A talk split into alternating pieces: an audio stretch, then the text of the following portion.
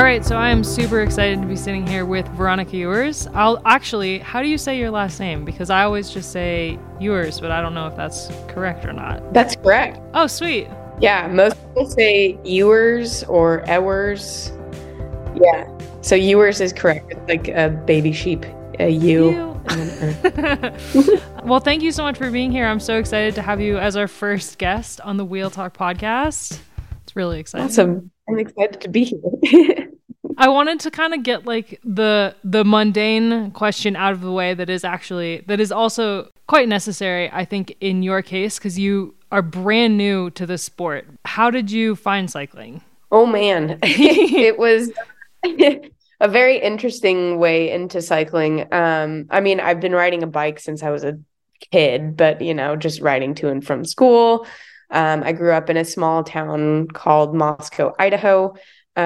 So once I was in elementary school, I was already just riding to and from school. But I played soccer or football pretty much my entire childhood through college. And then, you know, after my collegiate career within soccer ended, I had that sort of athlete crisis that I think a lot of people deal with of what am I doing now? Because so much of my identity was around being a student athlete. And then once that was over, you know, I kind of had to figure out how to fill that void. So I ended up running a ton and doing a lot of Olympic lifting and not really having any goals, but I was just doing it to fill that void. And after I graduated from Willamette University, which is in Salem, Oregon, I moved to Seattle, Washington, and ended up joining a local running community through which I met someone who was interested in duathlons. And I, at the time was working for Seattle Children's Hospital and was riding my old hand-me-down Kona, Jake the Snake, to and from work, which was maybe 3 miles one way, pretty flat. And just like, did not take care of the bike at all. But this friend asked if I would join her to a local Meet the Team ride. Not really knowing what I was getting into, I said yes, just to support her, because she was nervous to go by herself. And of course, I showed up and I was on my Kona and with flat pedals and tennis shoes and wearing leggings and a sweatshirt. And then everyone else is fully kitted out on really nice bikes. Do you have any pictures from that first ride? Because I feel like that would just be a gem. I don't know if I have any photos of that specifically, but I recently posted, I think, a photo, a side-by-side on Instagram of just like where I was in 2018, I think. And I'm wearing like the helmet with the visor and with that Kona and like leggings and a like just regular workout top, long sleeve. And at least it was high vis. I will say that. But yeah, I don't think I have any photos, unfortunately, but, yeah. So I ended up just saying, well, I'm here, I'm not going to back out, see how this goes. And at that Meet the Team ride, I ended up meeting, Jennifer Wheeler and David Richter, who, I guess saw something in me in that Meet the Team ride. It was a very relatively chill ride. But they were pretty surprised that I was still able to hang on with what I showed up wearing and using.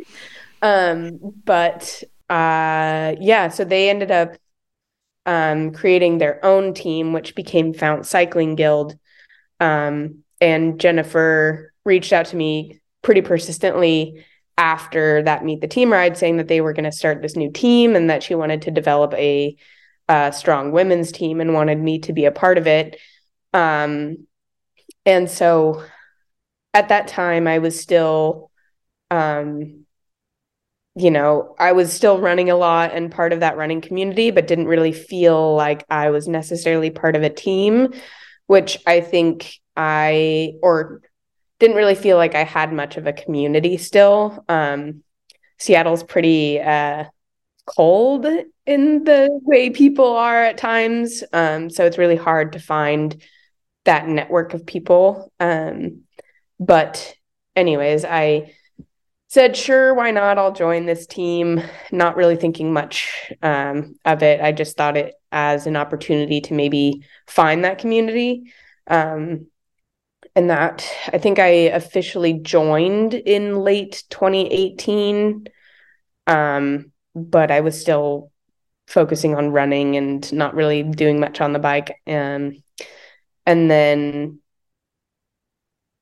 with that team, my first race was in February of 2019. At that point, I had a decent bike, which was good. Probably this third time I'd clipped into a bike was that race. But yeah, from there, I just fell in love with cycling and competing, and now I'm racing in the World Tour, which is pretty wild. I never ever would have thought I would have been here. I honestly used to hate riding a bike as a kid.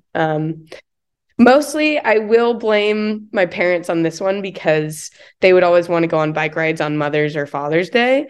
And they had road bikes, and I was on a mountain bike. And of course I was going to be miserable trying to follow them on a mountain bike while they're on road bikes when we're riding on the road. So I'm going to blame them for that one, but I ended up full circle coming back to it and falling in love with it. Awesome. And did you find your community? Yeah. Yeah. I met a lot of really, really incredible people, in Seattle, and you know, I was still working a 40-hour work week at Seattle Children's Hospital, and I fell 110% into cycling, but I was able to fulfill that social need through that community in cycling. So that was really amazing. And I still keep in touch with a lot of people from that team. And someone from that team actually ended up moving to Girona. She's not a professional cyclist, but she obviously still rides a lot. And so now that I've moved to Girona, I am just really happy to have a piece of home here as well. Have you talked at all to Taylor Wiles? Because she also was a soccer player in college. And I didn't know that. Yeah, she found the bike like through soccer, football as well. That's amazing. I had no idea. Yeah, I actually know, I know of one other soccer to cycling player. That's Carrie Higgins. I think she was before your time. She used to be quite the impressive track rider, and she was on United Healthcare with me for a couple years. Nice. She taught me how to race a crit, but she also went to cycling through soccer. So it's not like a completely unconventional jump. Yeah. Yeah. I was never known to be one of the more aggressive soccer players on the field. I played outside mid primarily, so I got to just run a lot. But I mean, I could totally see a center midfielder being just like a sprinter with that mentality, or just being really beastly in crits for sure. Yeah. Just because you have to have that really aggressive, smart and aggressive mentality. I don't know what position Taylor played, but you guys should chat. Yeah. Yeah. And she's like a diesel out there. She can push hard. So I must be some sort of endurance position, because man. So you didn't really have a ton of knowledge about like professional women's cycling before you kind of fell into it? Not at all. I even men's cycling too. I really like maybe saw bits and pieces of the Tour de France back in the day, but I really had no idea. And especially joining a women's team, I was like, wait, this is a sport? I mean, I know there's like cycling, but yeah, it was completely new to me. And Yeah, which is really unfortunate. I think there's a lot of talent, untapped talent in the States, but because it's not a very popular sport, especially compared to the likes of most of Europe, really. It would be interesting if more people got involved in it. Yeah, I wanted to ask about that because I guess you kind of hit the US racing scene pre-pandemic, which was still, there was still a bit of a scene. Like we still had the Tour of California in 2019. There was a bunch of races if you wanted to kind of dive into that. But then 2020 happened and obviously the pandemic happened and races were postponed. And now we're looking at kind of the state of racing in the US is pretty sad. Yeah, it is. I don't think I'll be going back to the States at all this year to race. And I mean, I've heard great things about the Tour of California and even Redlands, which is still happening. But my first pro nationals was in 2021. So yeah, I mean, so many of the races in the US are now no longer existing. And you only did, yeah. I think from looking at your results on First Cycling, you only actually did two races in the States, or two or three pro races in the States before you made the jump over to Europe, which is pretty nuts. Massive. That's a massive shift. Oh man. Yeah. I did pro nationals and Joe Martin. And then I went to Ardèche, and that was like a whew. And then you did the first ever women's Paris-Roubaix, which was an experience, I'm sure. Oh, yeah. I was so nervous, man. I like to say I participated in Paris-Roubaix. I did not really race it, but it was an absolutely incredible experience. And it was very cool to be a part of that. How have you found the learning, like the tactics and riding in the peloton and everything, if you didn't have a ton of experience before? It's pretty tough. I find myself getting overwhelmed or giving into some fear sometimes, which makes me hesitate. And then I find myself at the back of the bunch, and you know, it comes as second nature to a lot of the women in the peloton because they have been riding and racing for so long. So it's a lot of, I think for me, it's been much more of a mental challenge than a physical challenge navigating in the bunch, because I think ultimately I know where I need to be and what I need to do, but it's the nerves of filling a gap in the bunch when we're going however fast. And but it's been really awesome this year seeing where our team is going. It's still a pretty similar team to last year, but having the likes of Allison Jackson and Georgia Williams coming onto the team, it's making our team a lot stronger in being able to support myself and other newer women on the team, newer as in maybe less experienced, helping us be more cohesive in working together in the bunch. So that has been really helpful this year. But it's just a lot of racing as much as I can, getting as much experience as I can. And fortunately, from the team and the directors specifically, having races that are primarily for me to just gain experience and have no pressure, that has been really, really helpful.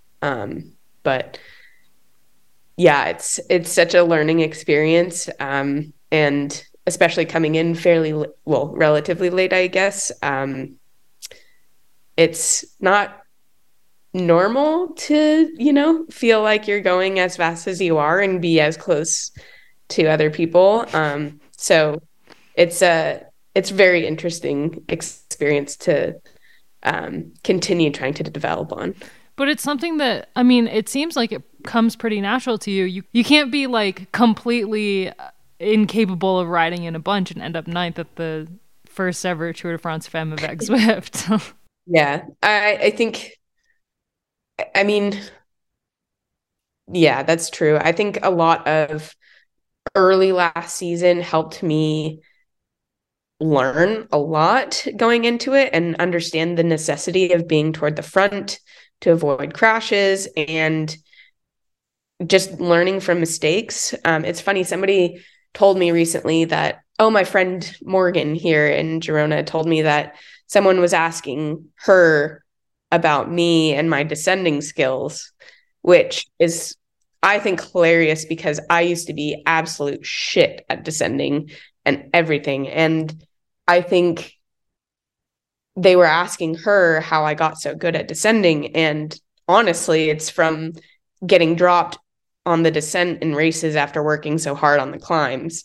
That's just so demoralizing. And I think just experiencing that and not wanting that to happen again made me push my comfort zone to get into being able to descend a lot better and be less fearful, because I don't want to continue working so hard and then having that demoralizing feeling. So I think the beginning of the year, similarly with, I guess, working in the bunch, I've put myself in really bad and not helpful situations by sitting at the back and being caught in a crash and then working really hard to get up, or being at the back before a key moment and burning so much energy that I'm useless once I use that energy.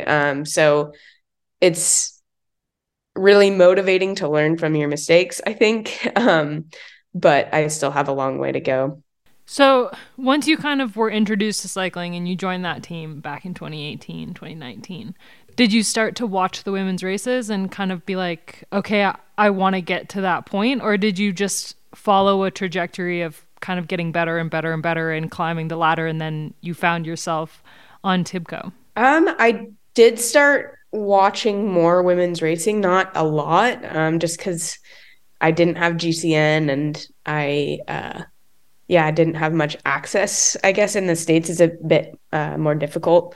Now I've learned the amazingness of VPNs.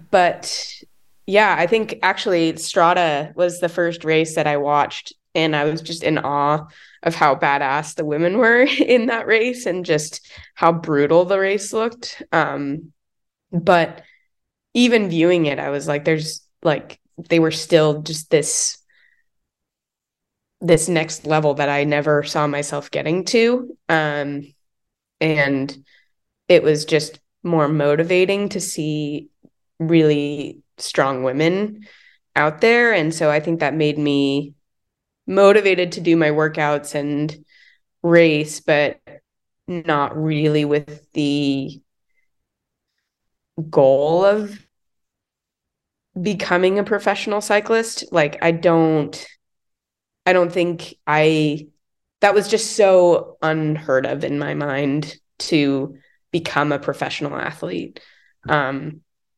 So yeah, I think I just kept training and racing because it was, I loved doing that. And it's where I found joy. And so then I just kept competing and doing pretty well. But, you know, you always have those doubts in your head of, well, it's just local racing. And, you know, when the peloton is 20 women versus 170, it's quite different. But I think, I mean, I do think that the women's peloton in the States is getting stronger and stronger, just as the women's peloton in Europe is getting significantly stronger. So that's really, really cool to see. Yeah.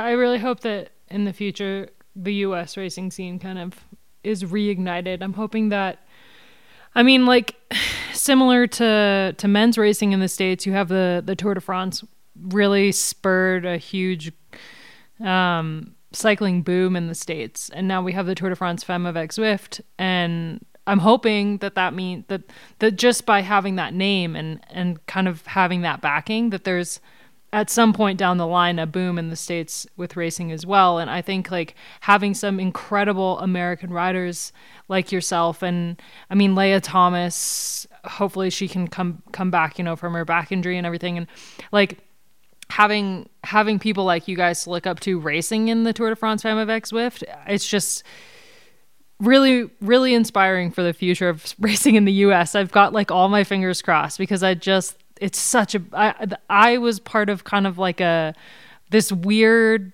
semi boom lull. Like before my time racing, there was a boom in the States where there was a lot more racing. There was like the race in Idaho, that was a huge deal, and stuff like that. And the Colorado Classic was bigger, the Pro Cycling Challenge and stuff like that.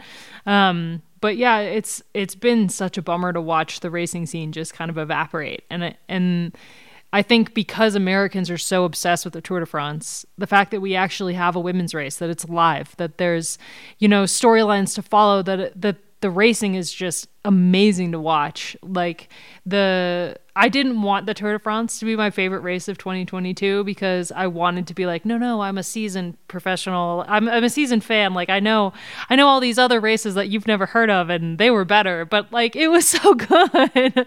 And I'm just hoping that kind of carries itself into the US and kind of spurs, maybe like 5 years down the road, we'll see, you know, a lot more excitement about racing. And I don't know, there's always rumblings about the Tour of California coming back, and I never believe them, because I don't want to get my heart broken like that.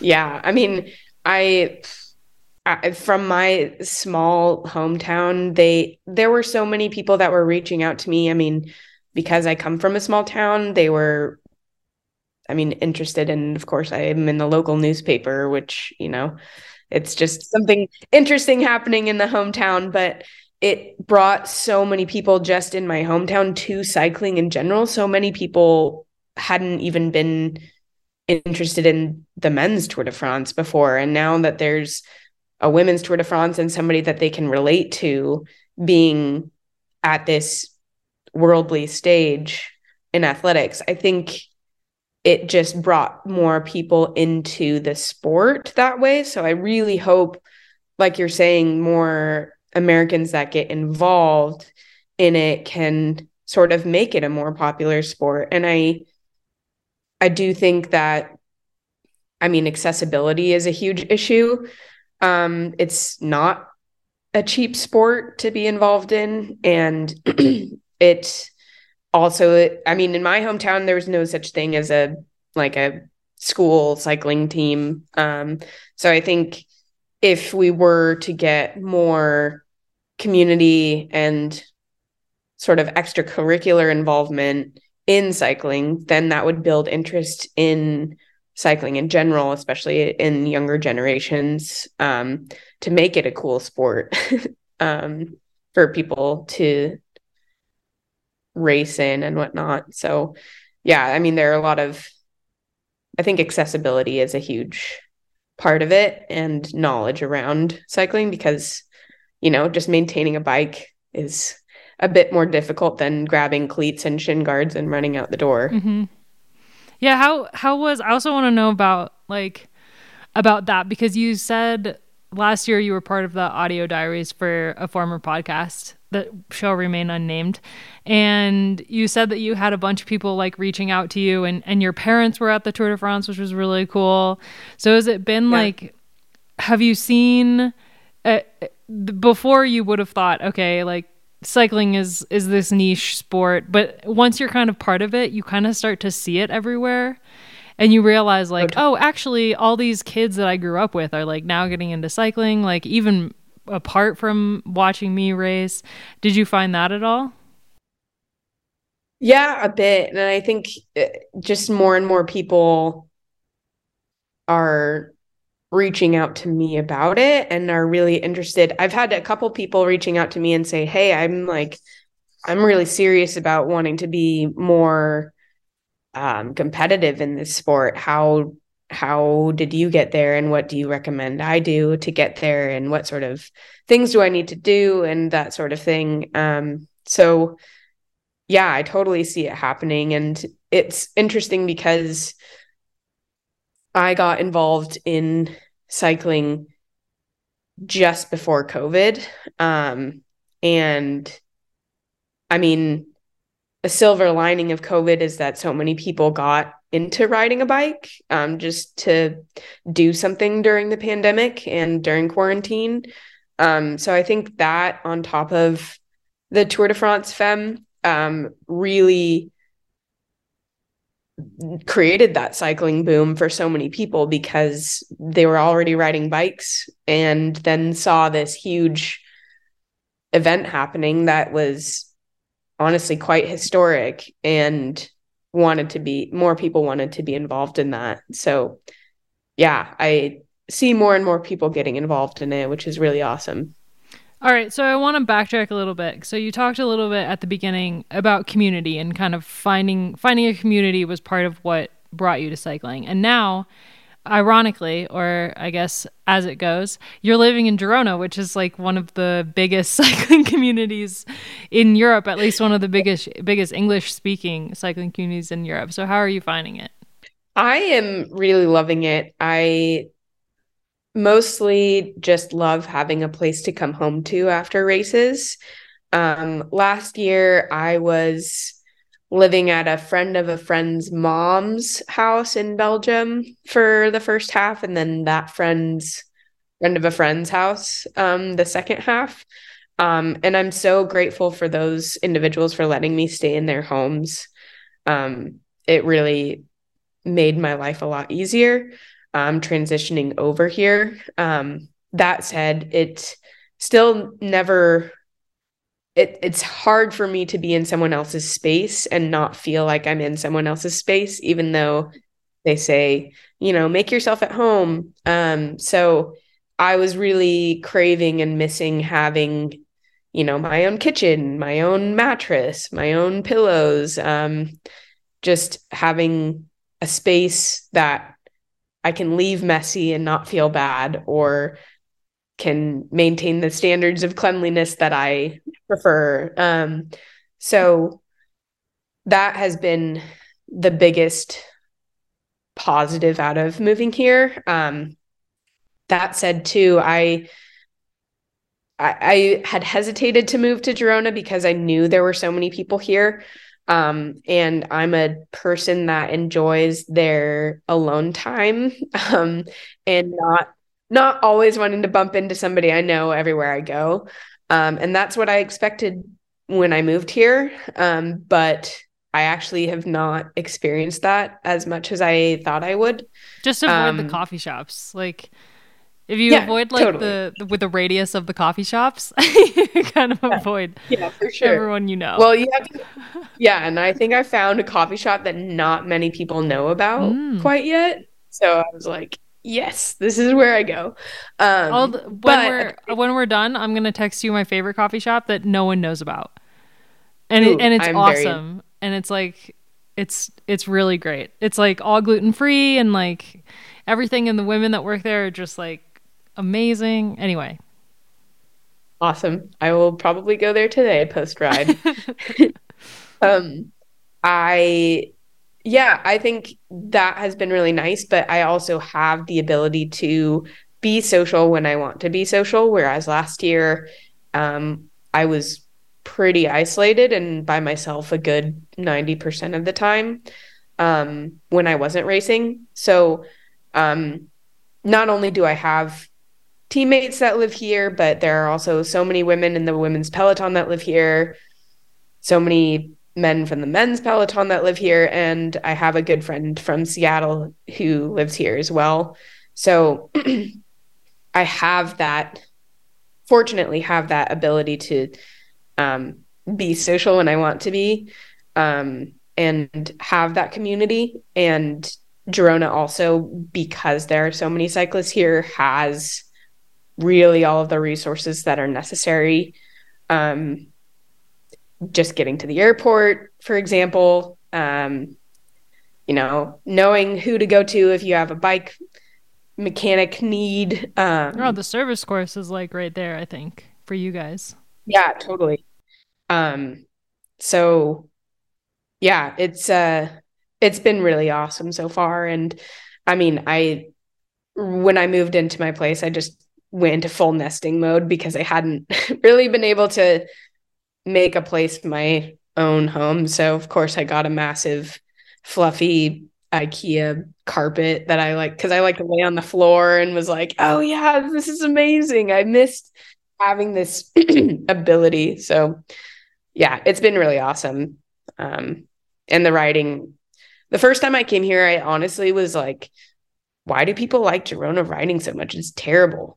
And then I came here last August before the Vuelta, and I did more routes that my teammate had sent me, and I was like, okay. Yeah, you have to like get out of the, if you get out of like this circumference of the city, it's just like endless, the riding. Totally.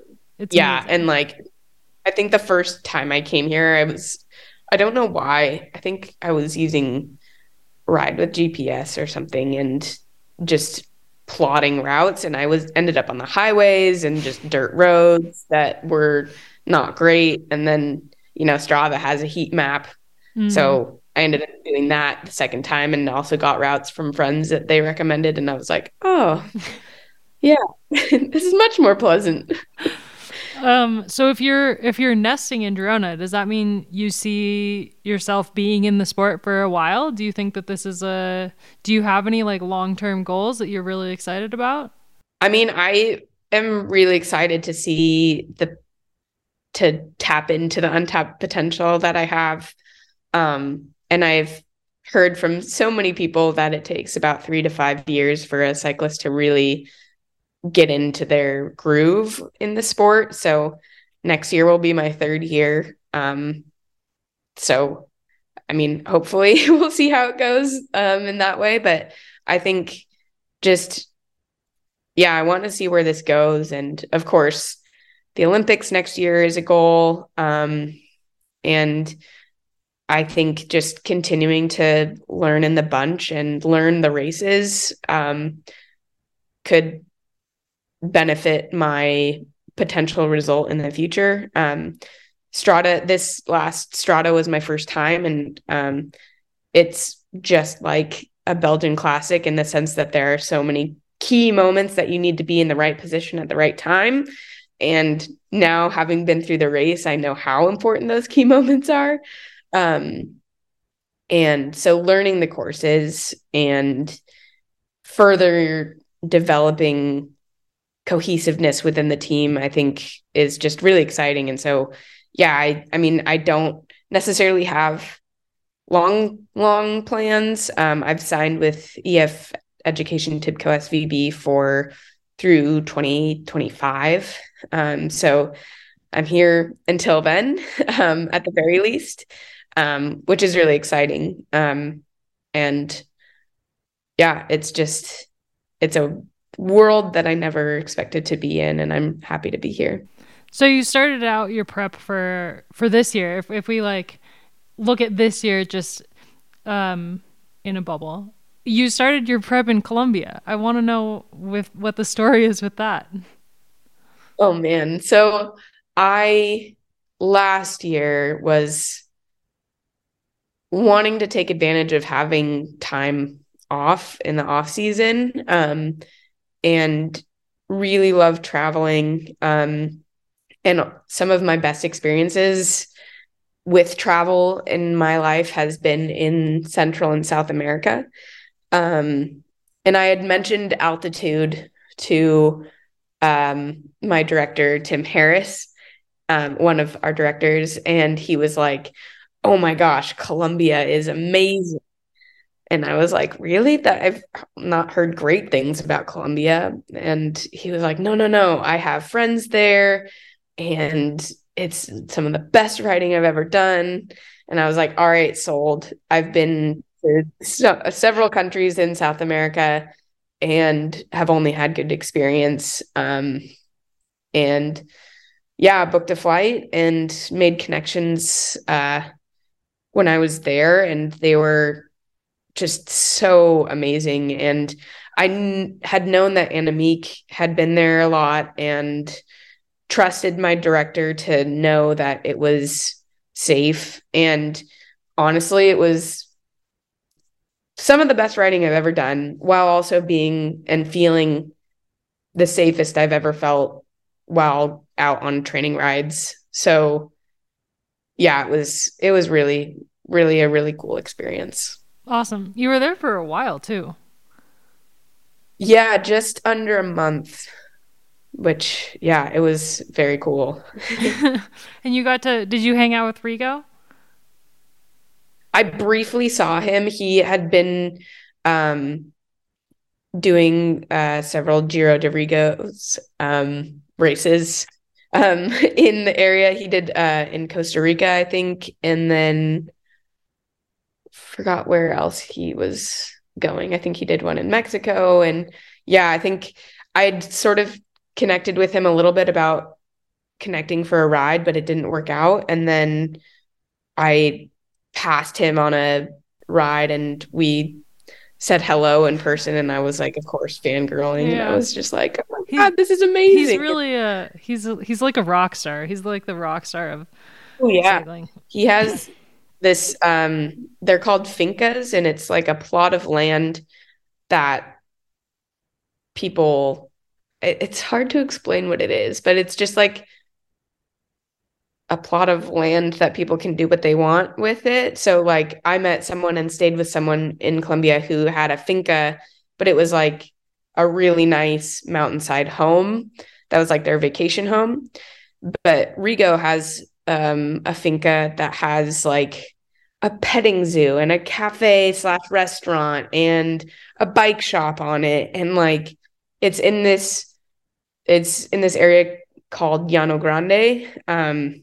And you pass it so many times on certain routes, and it's like where everybody goes to get coffee. And I was actually there one time with some people, and I was wearing my EF kit, and I sent Rigo a selfie and was like, hey, I'm at your finca. It was the first time I had been there. And immediately he calls the managers and is like, they don't pay, give them their coffee for free, give them the food for free. And I was like, oh my God. And he sent me home with some coffee, and I was just like, oh, this person is that's awesome.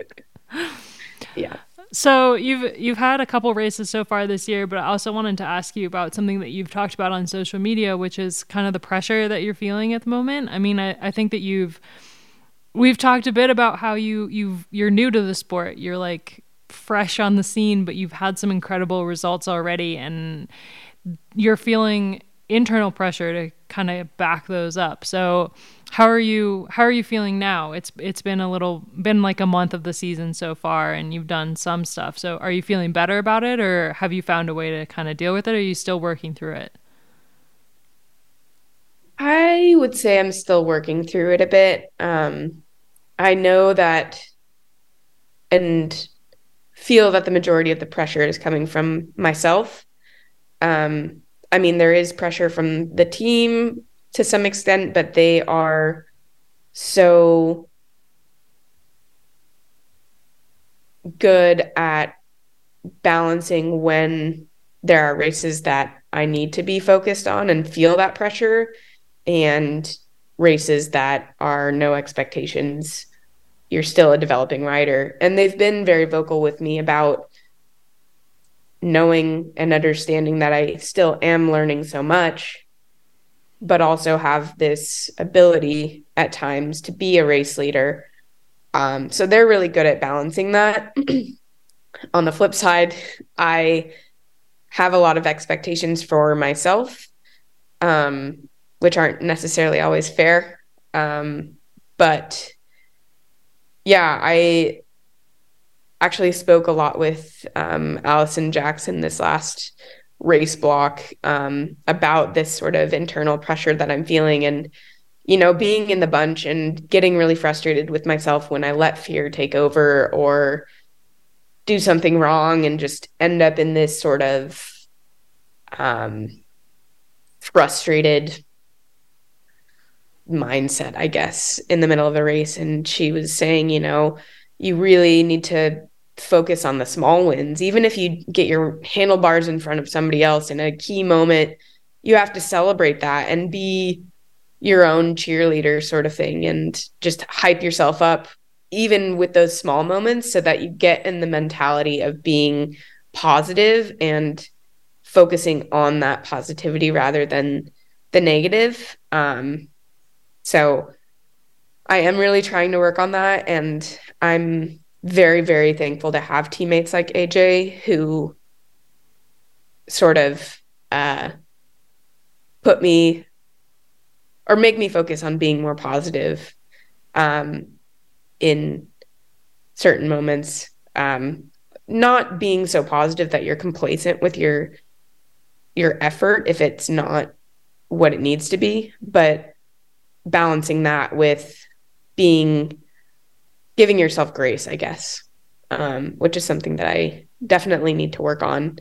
So it's a balance that I need to find of, you know, finding those positive moments while also maintaining that drive to be the best that I can be. So definitely still working on it. Does the team have like a sports psych or anything? Because I know a couple teams have sports psychs that work with the riders, and I think it's something that should really be normalized, like especially in our time, to just that, like, all athletes should just have a sports psych that they can turn to, because it's, yeah, the mental side of the sport is huge. Yeah, I think, I mean, yeah, it's definitely, I think, the largest part of the sport, to be honest. But I work with a sports psychologist. The team does not have one in particular, but they're very supportive of each of us having a sports psych. I think it's really important to find a sports psych that best works for you, because, you know, your therapy is very individualized. So I've even spoken with a few teammates about working with a sports psych and saying that I really enjoy mine, and give them their contact info, but also say, you know, it's like you kind of need to shop around for who your therapist / sports psych is, because it is so individualized. And I know I've spoken with so many, excuse me, therapists and sports psychs in the past that are also in the same boat, that they want it to be a good connection to work with you instead of forcing a connection if it's not there. I mean, it's the same as coaching. Like you want your coach. Totally. Yeah. It's like exactly the same. I've always compared coaching to dating, kind of like you can't just be with someone be coached by someone who you think, okay, well, on paper, they're really great. And then if it's not working, you need to switch. You can't just like stick with someone if it's not. Yeah. Right. Yeah. Same. I completely. Mm-hmm. Yeah.